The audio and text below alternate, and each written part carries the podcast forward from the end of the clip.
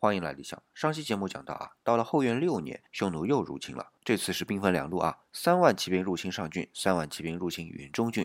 这西汉的上郡啊，具体的位置今天很难确定下来，因为西汉、东汉的大部分时间，隋唐都有上郡，但是位置呢有些许差别，有的呢又把其他郡合在一起叫上郡。但无论如何啊，都是在今天的陕西的东部。好，再来看云中郡在哪里，在今天的内蒙古的土默右特旗，那两地相差将近六百公里。要知道，匈奴从这两处入侵，就说明这两处都是大汉的边境。有意思的是，这两处几乎是南北垂直的，而且都在当时的都城长安的正北方。这一般很难理解吧？一个国家它的边境上的两处竟然是垂直的。但是这里就很好理解，因为这正好是沿着祁连山脉的，所以汉文帝也凭借祁连山脉布置了防御战线，飞虎口、祝居山、北地郡都安排了军队把守，然后在长安周围的细柳、坝上和棘门也布防了军队。